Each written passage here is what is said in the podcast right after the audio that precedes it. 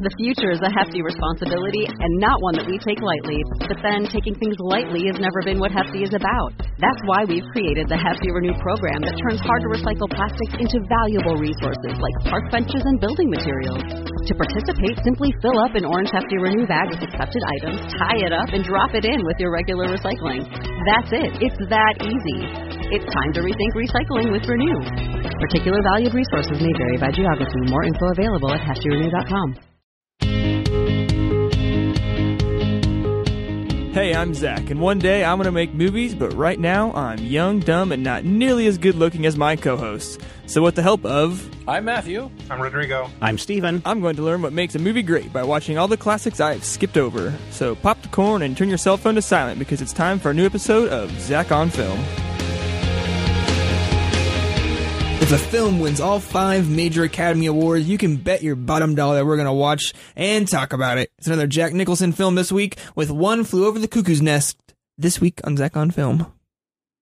Oh, this one's a toughie. This was a toughie. Yeah, it is on, on a number of different different reasons. Um, Emotionally, this was. I haven't had this hard of a time getting, not getting through, but this hard of a time processing a film since Taxi Driver. Why?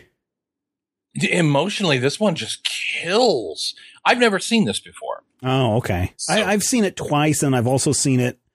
Or so today would have been the third day, but I've also seen it as a stage play and knew people that were in the play, so I was very familiar with, very Right. familiar with the story as it plays out. Yeah. Well, and I, I had a knowledge of the story and a basic expectation of how it ended, but I, I mean, this Well, I one, mean, I sat down and I'm like, okay, well, sometimes during Zach on film, I will multitask.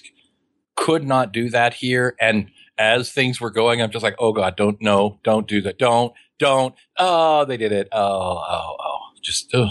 Well, I mean, this movie has been riffed on so many times. Family Guy and Simpsons do it all the time. Mm-hmm. Um, you know, you can talk. Yeah.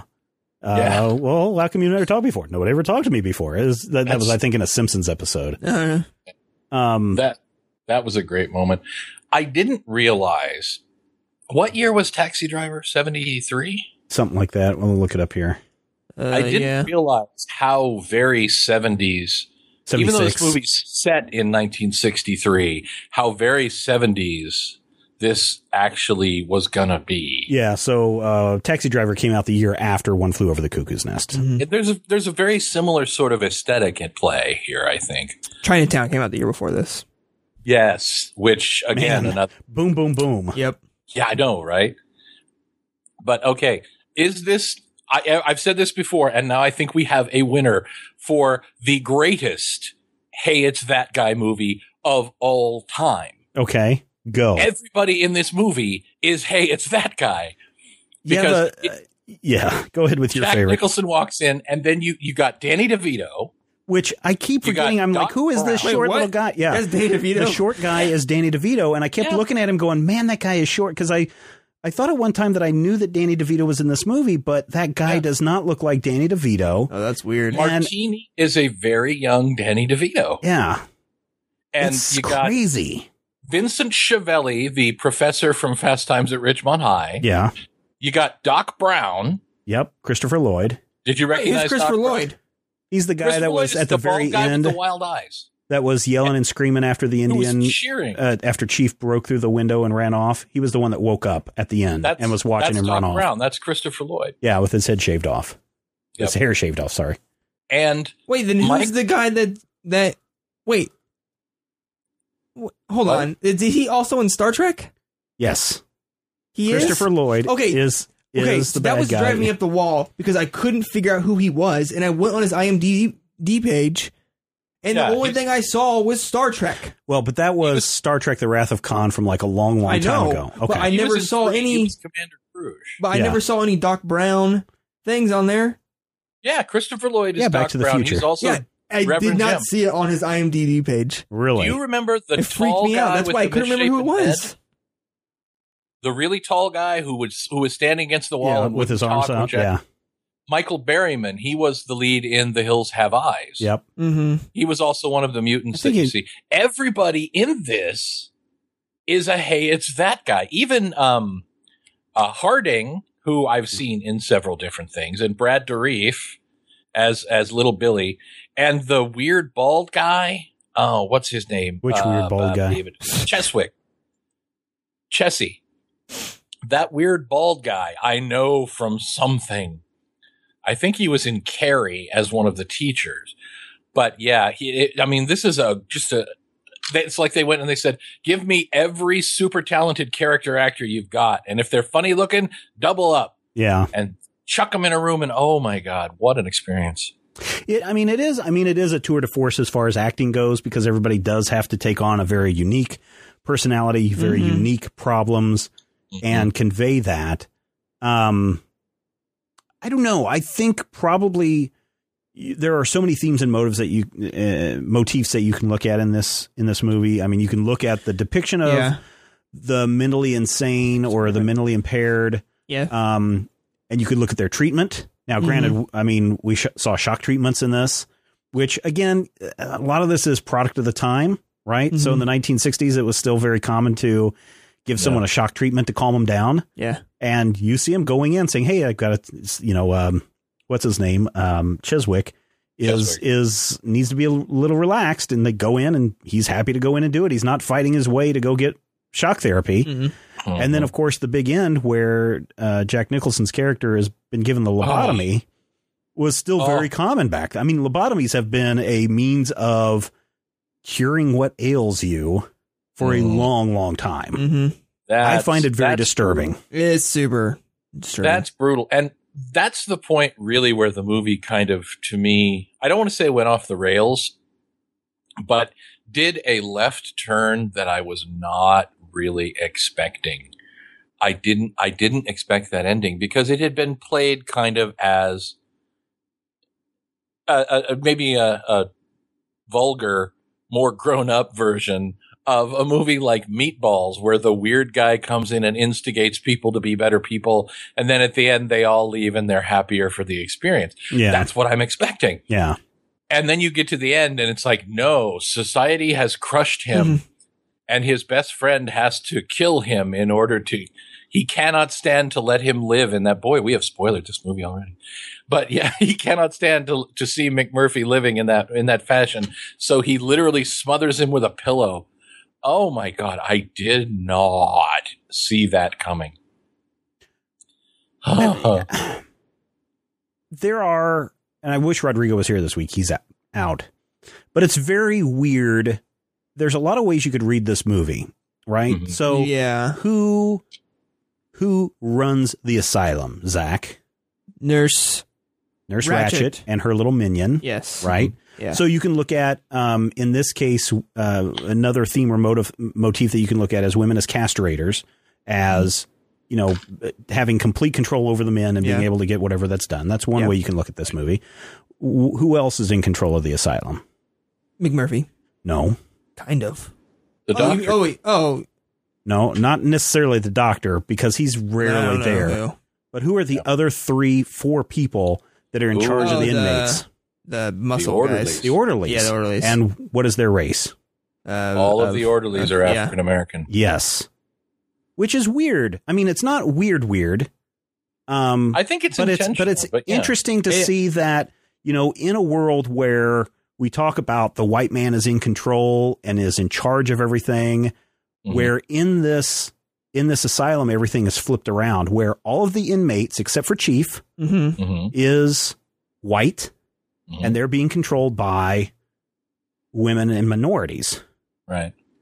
The women, the women have the minorities there for when they get out of hand. Well, they've It's a, a very, a very seventies kind of take Or on things. they've been relegated to the lowest place that you can control someone.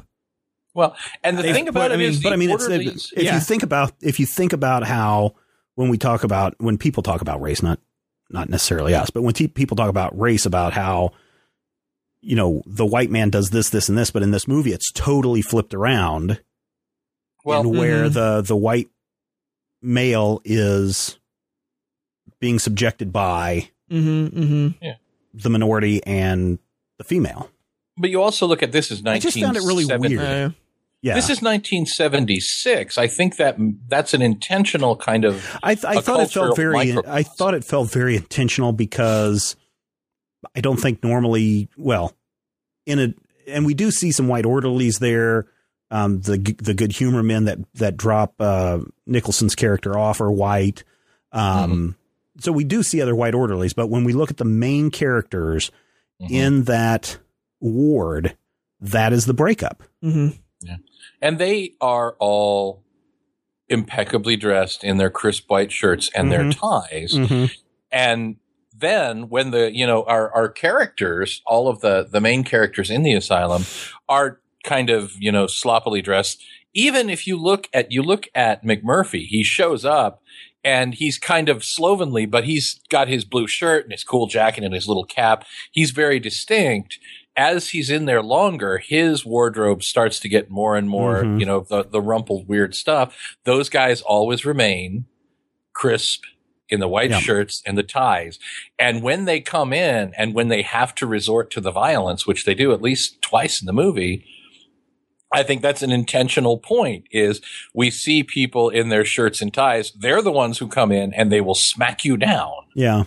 You know, uh, uh, that, that cultural sort of bias. This was the very first time that I really noticed like that cultural hmm Mm-hmm. shi- you know, shift and Yeah. inversion, and it was really kind of weird, but it, it may be very intentional. I'd Um, say it would be in 1975. I, I yeah, mean, I- that's what I want to lean towards. Is that that's what it was? But again, I'm in, I'm putting my bias on top of Sure. Of that. I found it very interesting because it could in it in itself say a lot about society at that time Mhm. by doing that. I guess the question for you, Zach, is, um, was Murphy getting the best of the system, or was the system getting the best of Murphy? McMurphy, sorry. Uh, well, I think it's a little. I think it's a little bit of both. I think throughout a majority of the film, uh, McMurphy does he kind of controls, in a way, at least not the, the people that surround him. He has a great influence on how they're interacting. and controls uh, what they're doing, and Mhm. which is against the establishment. Right. But in the end, the establishment wins. Right. He- so they take McMurphy comes in as the as the anti-establishment. Yeah, and, And even though he messes things up for a messes while, up the system, the system still yeah, beats him down to the point where, if we have to, we will remove all remove- humanity from you. Yeah, remove Yeah. what makes you you. Yeah. which is He very makes- depressing. he makes a lot of noise and he makes a lot of waves. But when we get down to it, as you watch Nurse Ratched, as the others start to act up, she clamps down harder. hmm And the point where she actually sends uh, McMurphy and Chief and uh, uh, blah, blah, blah, blah, blah, blah, blah, in to get their ECT, that's the point where all of the others who had been acting up are like, oh crap, she can still do stuff to us. Yeah, yeah. And then immediately afterwards, we get that revelation that most everybody is there voluntarily, yes. with the exception of McMurphy, Chief, and Doc Brown, who are all there and can be committed and held essentially indefinitely. Right. And that changes the whole Mhm. thing. They not only does she have this power, and not only is she willing to clamp down harder and harder as they act up, The men are it allowing to it. her. Yeah, they've given Yep. her that they, power. They have given her that power. They could leave. McMurphy cannot. And so it gives it a whole new angle where he's been agitating against the system, not realizing that he can't leave, and they all could. And then, you know, when that's, I think, what leads us down the terrible path to the terrible end of it. Yeah, I think when you know because when he does realize that he's he, he's one of those that can't leave and that he's stuck Right. there, right. Mhm. you see him really try to change his attitude, but in a way that he's trying to be a little bit more sane, but he's then trying to be very much more cunning in the way that he's going to escape. When he's 1st Mhm. there, he thinks it's a vacation, or Mhm. you Well, know, eventually he's gonna leave with his sentence assume- over. Yes, when Right. his sentence is over, he'll just leave, and he's got it fine as long as he acts Right. a little crazy.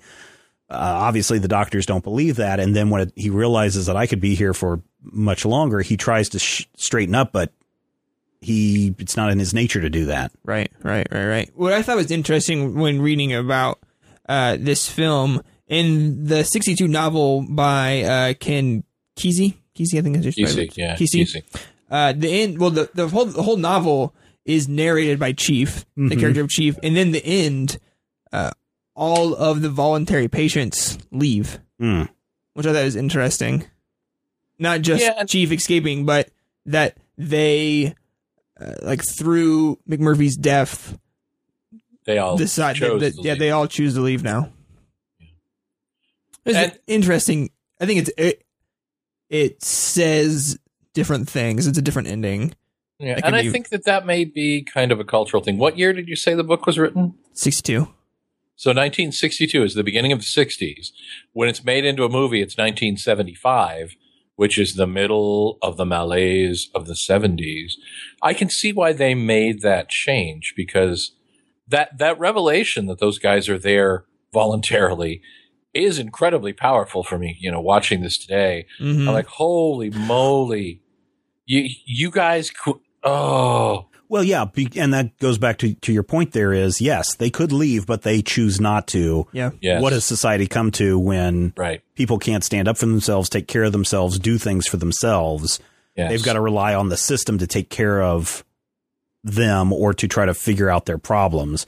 And the only way that their problems are being taken care of is through medication, Yeah. through pills, through drugs, a happy pill or yeah. something. One way that I really was drawn into reading this movie after I finished watching it uh, this weekend was the idea of how the system does not like when a person treats the people that they've deemed as lesser like normal people. Mm. Mm, yeah. like Yeah. uh yeah they were i think and to go Well, on no. with this reading they were all they all voluntarily came in there which Mm-hmm. we don't know why they all did but i think a reason could be was that in the society it was deemed if you have uh these problems and issues that you are supposed to be hit hit away into in a in a hospital in the hills and that's the only way that you can live your life and that so we're going to keep you in here because you're dangerous we think you're dangerous to the rest right. of society Well, that, that's an interesting point because then when you see when you see McMurphy treating the, I'll just say inmates, yeah um, Inmates, yeah as well. normal people, as people that can get out and function in society by taking Right. them on the the boat trip. Mhm. Um, he knows. I think there's some part of him that knows that this is good for these guys to get out and do that kind of stuff. Yeah.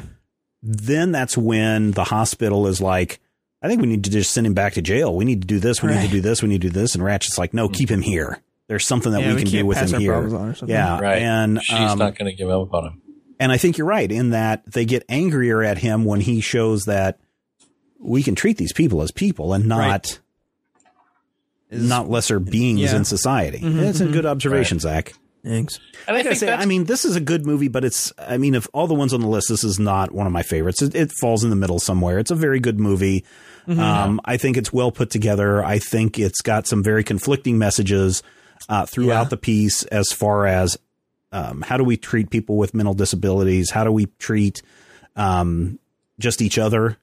Um, uh, I'm not saying that I, I poo poo the idea of sexuality because the exploration of sexuality is a big theme in this in this movie as well. Mm-hmm. Right. Um, but it just seems like so much to dump into one movie and try to do it in two hours that at times it it seems like you start on it you start going down this path to talk about this subject infidelity for example Right. and then you spend five minutes in a circle talking about it and you never bring back that subject again there's no resolution to that Mm-hmm. subject of infidelity um, that it just feels like that just kind of was left hanging there What was interesting?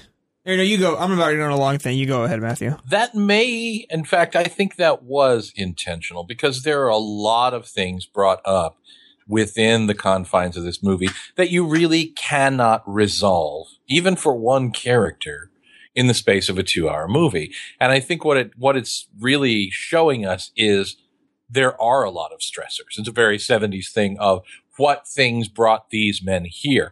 What brought these men to the point where they're being voluntarily subjected to these daily, you know, terrible, terrible actions or, you know, just the ignominy of, of their day to day life. And so when each one has their little moment, I don't know. I don't remember if Martini ever gets anything, but but Andy, not Andy, uh, Danny DeVito as Martini is probably the best part of the whole movie because whatever they do, Martini is giggling and happy to be a part of it. Mhm. He's Yeah. delusional. Right. What what has made Martini like that? What has made you know Cheswick so crushed? What has made the chief want to pretend to be deaf and dumb for you know years and years rather than deal with the other people in their life? And you know when you get onto that level, I don't think that the movie could successfully address, much less resolve each and every one of those things, especially with a cast this size. There's 18 guys in this movie. Yeah, but I think, mm-hmm. I mean, I don't know. I think that that's kind of a problem too, in that there is, there are so many of them that it's hard to, you get a very wide stroke or a very, you know, a very big brush stroke of what is Cheswick's problem? Um, what is Harding's problem? What is Taber's problem? It's just very brushed over the surface. So unless you kind of know what their problem is, it becomes harder to identify. To me, when we look at Martini, he instead of someone who comes off as someone who's delusional, he just some comes off as someone who is perverse. Um, is how he comes off much of the time. Um, so I, yeah, I just I, there are some problems with bringing up some subjects. It's like, hey, everybody, let's talk about this subject. Oh, let's let's not. Maybe this is too much for audiences to to talk about this subject or that subject, and they bring so much up. Mhm. It, that's an idea that is something I think about a lot when I watch a new movie or just I watch a movie in general. Is how I've always had this desire for films to do weird things Mm-hmm. that resemble a normal day life. Like Right. you meet someone and Right. you and something happens, but you're only there for like 10 minutes. Like they don't put weird encounters with people that you Yeah, have with yeah. people in movies because it's Right. a weird, loose storyline. And Mhm. um, while we have those in our lives and we are comfortable with them, uh, it's almost like bad storytelling, even though if it resembles more of a life that we're familiar with. Yeah, You know, like I've always wanted a movie to uh, be 20 minutes long.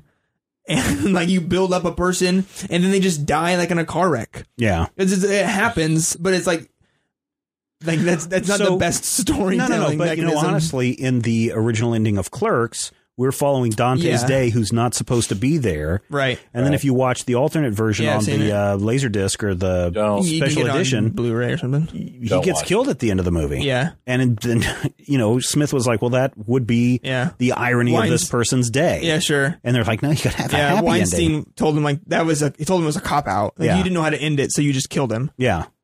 And that may be, I don't know. I don't think that McMurphy's character is a cop out by giving him the lobotomy and then Chief No, smothering No, him no, and running neither off. do I. That's definitely not I. a cop out here. It's just a sad, it's a sad tale of if you're anti-establishment, Mhm. if you're the nail poking your head up, you're going to get hammered Yeah. and you're going to be left with an empty shell. Mhm. And I think that's, I think that is reflective, as Matthew said, of uh, many of the characters in there of the laziness of the 70s or the inability to motivate Malaise. themselves of the of the 70s.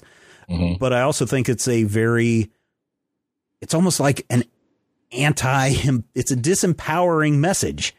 Don't be different. Don't be crazy. You're going to end up like Murphy. You know, don't don't go against the grain. Just go with the flow, man. Go with the flow and you'll be fine. But the Yeah. minute you start causing problems, the system's going to kick your ass.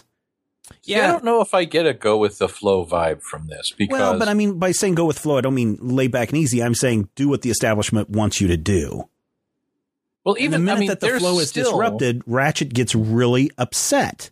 hmm There's still a countercultural message here because the end of the movie turns out to be about the chief. It's interesting that Zach said that the chief was the narrator or whatever in the movie Yeah, or in the in the book in the book. yeah, because the last scene of the movie is him running off and escaping over the horizon. And in movie shorthand, he was never heard from again. He's gone. He Mhm. got away. Mhm. And I think that that may be what this, this movie isn't necessarily about Randle McMurphy, but we got, you know, we get tied up in what happens to McMurphy. McMurphy is kind of ground down by the system. But what's the first thing we really, the first interaction between McMurphy and Nurse Ratched is her very calmly saying, Your hand is staining my window. hmm And then we get to the point when they actually start arguing. He finally gets 10 people to vote. She changes the rules. Yeah. Mm-hmm. The vote has changed. I mean, she is clearly, if not malicious, at the very least malevolent. And throughout this whole film, you know, we're, we're kind of expecting to be behind McMurphy. McMurphy has a terrible end. And then it turns out that maybe he wasn't the one who was actually going to get out of the system because Chief had been part of whatever was going on in, in, in the uh, hospital there for, I think, did they say years? Did they give Yeah, any it's been time going. frame? Yeah, for, it's like he's been there for 12 or years. something years. He's been there He's for been there longer than anyone else. That's why everyone Right. just assumes that he's he's deaf and dumb. that he's deaf and dumb. And he finally got the wherewithal to leave. So, you know, I, I can definitely see the point. It is a depressing ending. It's an ending that kicked me in the nards on a couple of levels because Billy also has a terrible, terrible end. Yeah. But you know, when you get into this movie, it's a it's a very seventies movie. It's a very dark movie, and like I said, it, it feels a little a little bit like that same vibe of Taxi Driver, where average people get caught up in something that's way, way, way beyond them, and maybe they die at the end, and maybe they don't. Well, there's, I mean, and I would really point people because I was getting some of these notes um, from a website called Spark Notes, Yep. um, which has a really good analysis of this. oh movie. yeah, we use it all the time in high school to not read books. Is it like the Cliff Notes? Is that what it is? Yeah, it's internet cliff notes. Okay. Um, but there's this really good section where it talks about the sacred nature of the individual and how McMurphy is there trying to say, hey, all of these people are individuals. I'm going to treat them as individuals. I'm not going to treat them as a group. Mhm. And how even then the chief then returns that favor by saying, hey, I'm not going to treat you, McMurphy, as this outcast of society. I'm going to treat you like a human being who shouldn't le- live like this. And so therefore he kills them and then, and then moves on. Um, and that's fine. And and Spark Notes, uh, like I said, that was the um, most in depth I've ever seen a movie analysis go into because I've never seen Spark Notes pop up before in our movie yeah, I don't think they analysis. do. Um, and maybe because this is coming from maybe the book instead of the movie, but no, Sure. it's it's actually under the film study guides. Yeah, maybe Um, they do do films. And that's where it's coming up with all these themes and ideas of sexuality and and uh, women in control and allowing you to be taken over and Mm. symbols and all these kinds of things. It's it's very interesting. It's very interesting. Um, You ever? Well, ah, What? never mind. okay. you were going to go into a big long thing. yeah, yeah, yeah. I was gonna go into it when uh, when we watch a movie on Zach on Film. One of the first things I usually do is read the review that Roger Ebert did because Right. uh, the more I read his writing is just like it's just wonderful.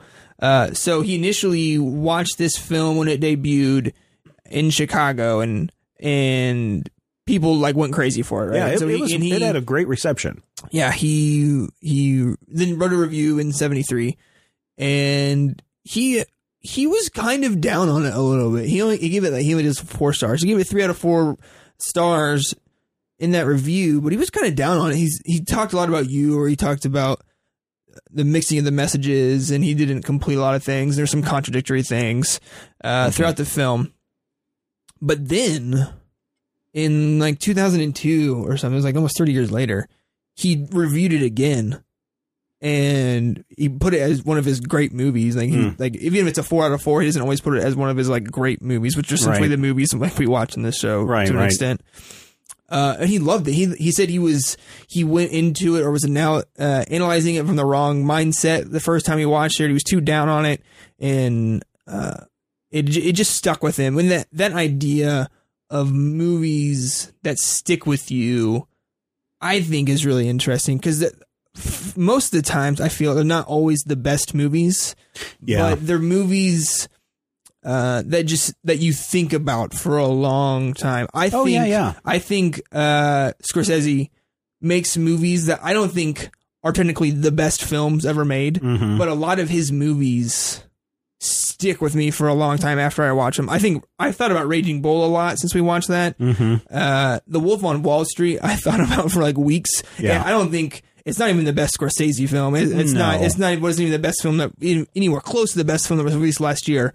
But it is a m- movie that I thought about a lot. That, that pops into my mind every once in a while too. Still, Wolf of Wall Street. Yeah. I think this movie for me, why I may I'm kind of maybe off put on it mm-hmm. is maybe I'm coming at it from a different perspective than Sure. what Ebert did. In that the first time I saw it, I was like, "Oh wow, this is it! Yeah, man, down with the man. The, Yeah. You know, the man is evil and the man is is wrong, and a society, uh, you know, we're just not treating people right."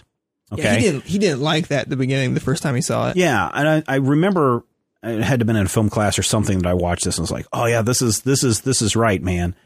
Then I saw the stage adaptation of it, and the stage adaptation was not well done, and I think that turned me off the movie Yeah. because then when I watched it again when I was in um, Atlanta in the late '90s, um, I think I had to just I was watching it with some people I didn't care for and have bad feelings towards, Sure. and so I think that that probably stuck with me. And so then when I watched it again, it's like I know all the I know all the beats, Yeah. right? I know what's coming up. I know how these things are going to happen. So now I could kind of step back and watch at it from maybe some of these different different things that now because I'm already hypercritical on it, I'm going to be Yeah. even more hypercritical on. Right. Right. Right. And I think that may be and it's not saying that I I hate this movie. I'm just saying Right.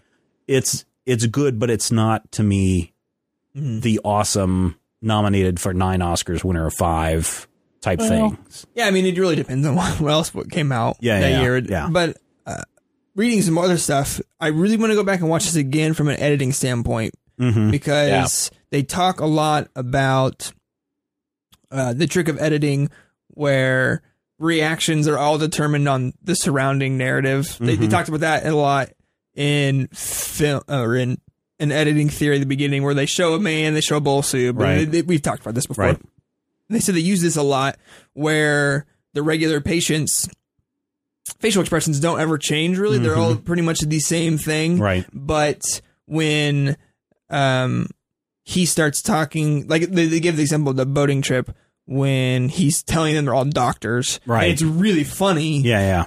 But he said that that funny is all because he's setting it up and they're just going Nodding to his it, yeah. their normal reactions of anything that would be happening. Mhm. And it seems like they're actually just hamming it up Right. and acting like doctors. Right.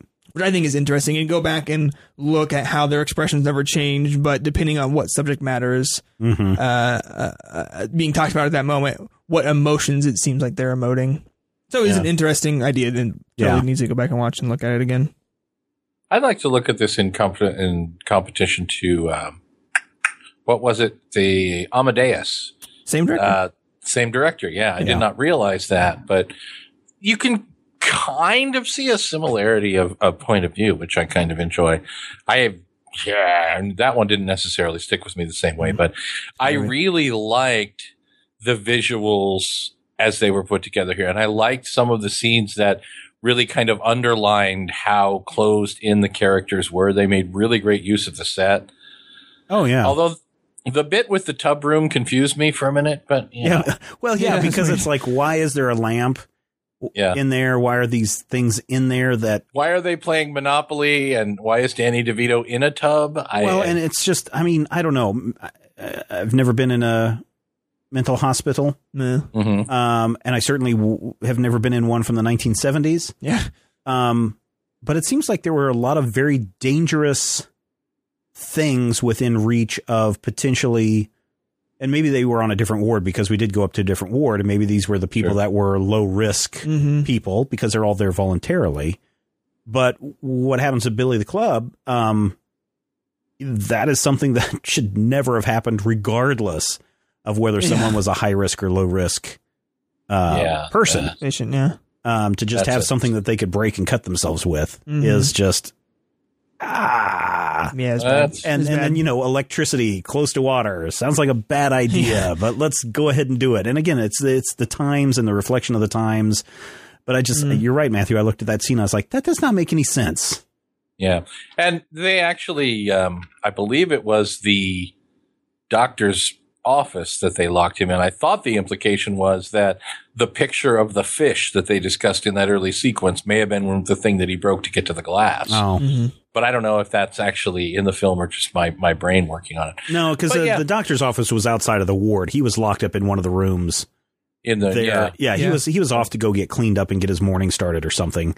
he was in some sort of office because he was lying Yeah. next to a desk. Well, Minion, Yeah. the the Minion girl, who as you watch her, she's really weird too because you're talking about expressions. Her expression doesn't really change throughout the whole movie, and she has very few lines. I think Mhm. she's at like three lines in the entire movie. But you can tell when Ratched is getting upset, even though her expression doesn't change, Minion's face is. You can tell that she's a reflection of, and because she's Mhm. always right by her side, right hand, Yeah. always just slightly back, Mhm. that this is the Ratched in training. Yeah. yeah. And that's why I call her Minion, When- because she, when- she acts when- that way throughout the whole Yeah. movie. at the end when Cheswick has his meltdown about his cigarettes, she is visually frightened. Yeah, yeah, yeah.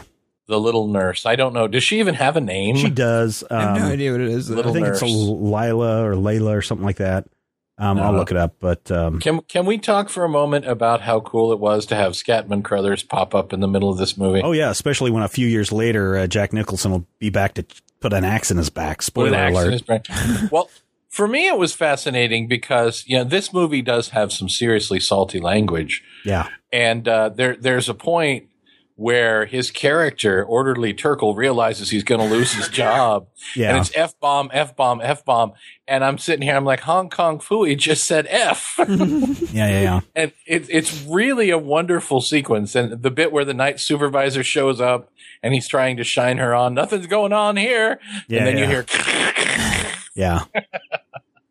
I, I just I love the little bits and all of the little moments in here that are just they're comedic in a terrible way. Mhm.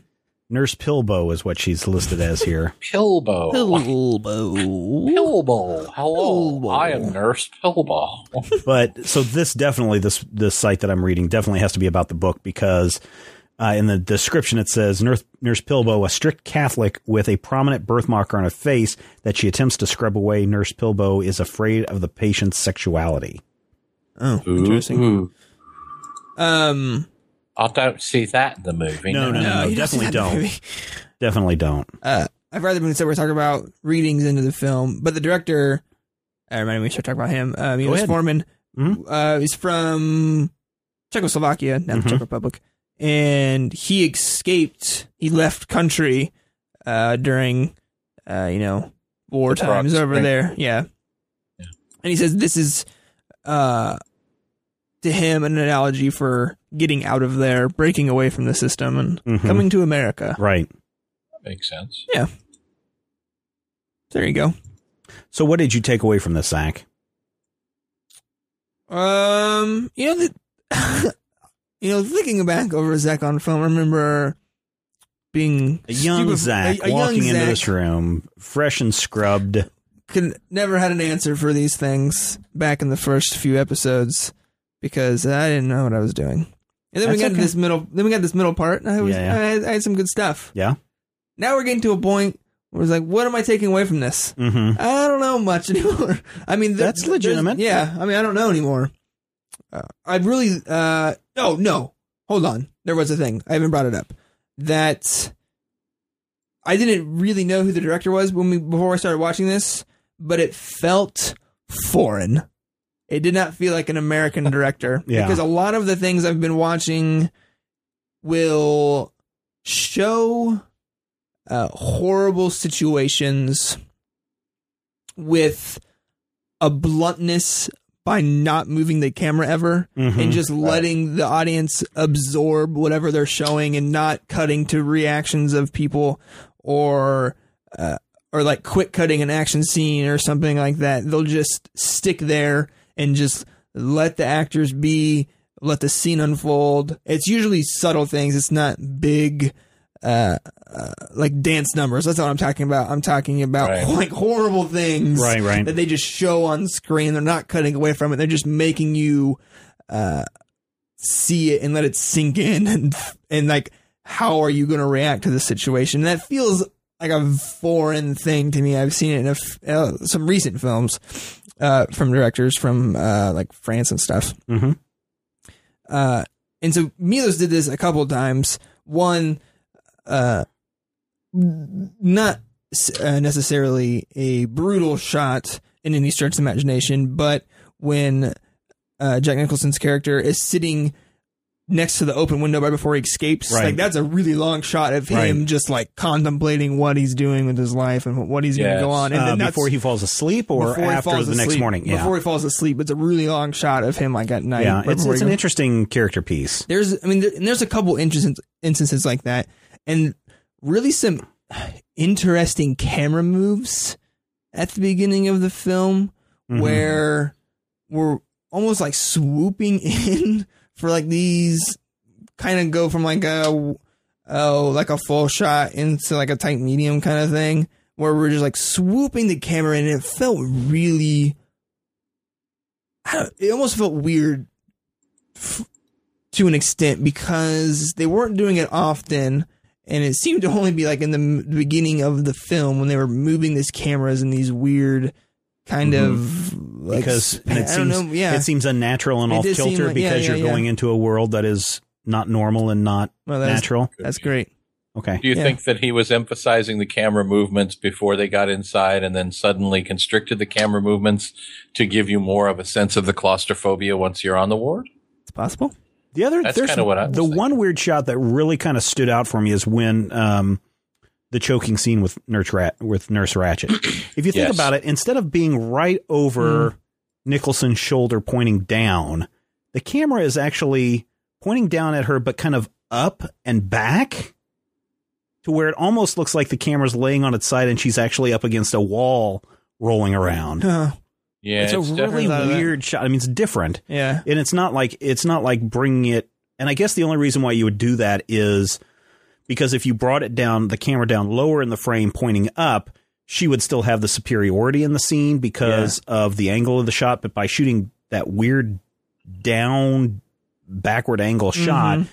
you are diminishing and destroying the power that she has over everybody and everything in that right. in that yeah, scene yeah yeah You're you're basically putting her back down on the same level or lower. Yeah. well definitely well, and I- lower I- well, and and you know, metaphorically, they did that with her hat. Mm-hmm. They dragged her hat through the dirt, and that I mean, that was the first symbol of what was about to happen. The Nurse Ratched scene was really disturbing to me. which Because one while I- choking out When, yeah, when when he's choking her, because that's the first indication, you know, that she's not like this giant, powerful creature. Jack Nicholson is considerably bigger than Louise Fletcher, and when he grabs her and slams her up against the door and then throws her down to the ground, my mind is like, wait, am I am I supposed to be on his side at this point? yeah because it's it's really disturbing when he's he's trying clearly trying to kill her right. and some of the some of the shots that close up shot of her with his hands around her throat yeah, with yeah. the exception Yeah. of the fact that her throat isn't purple afterwards yeah. that's that's brutal Oh, but her That is face is, hard bugging out though. Yeah, it's pretty man, creepy. it's It's, creepy. like Oh, uh, yeah, that shot at the end of uh, um, total recall Total Recall. yes, yes. they said that i knew where you were uh, going i knew where you were going and i knew it was going to go bad That- but i went with you the first showing of the film, uh, Ebert said that the crowd cheered when When they he strangled went- her? Yeah, when he went in for the strangle, which Well, because because it's it's- really disturbing.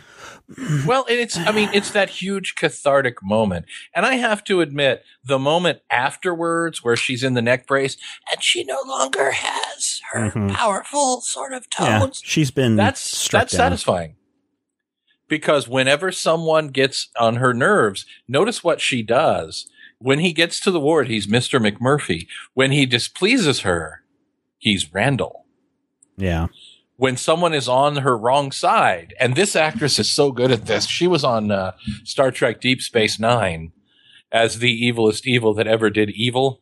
Uh, Kai Wynn. Oh yeah, yeah. yeah. She is so well mannered and so perfectly toned, and she just wants to do the best for you, and you want to punch her until she goddamn dies.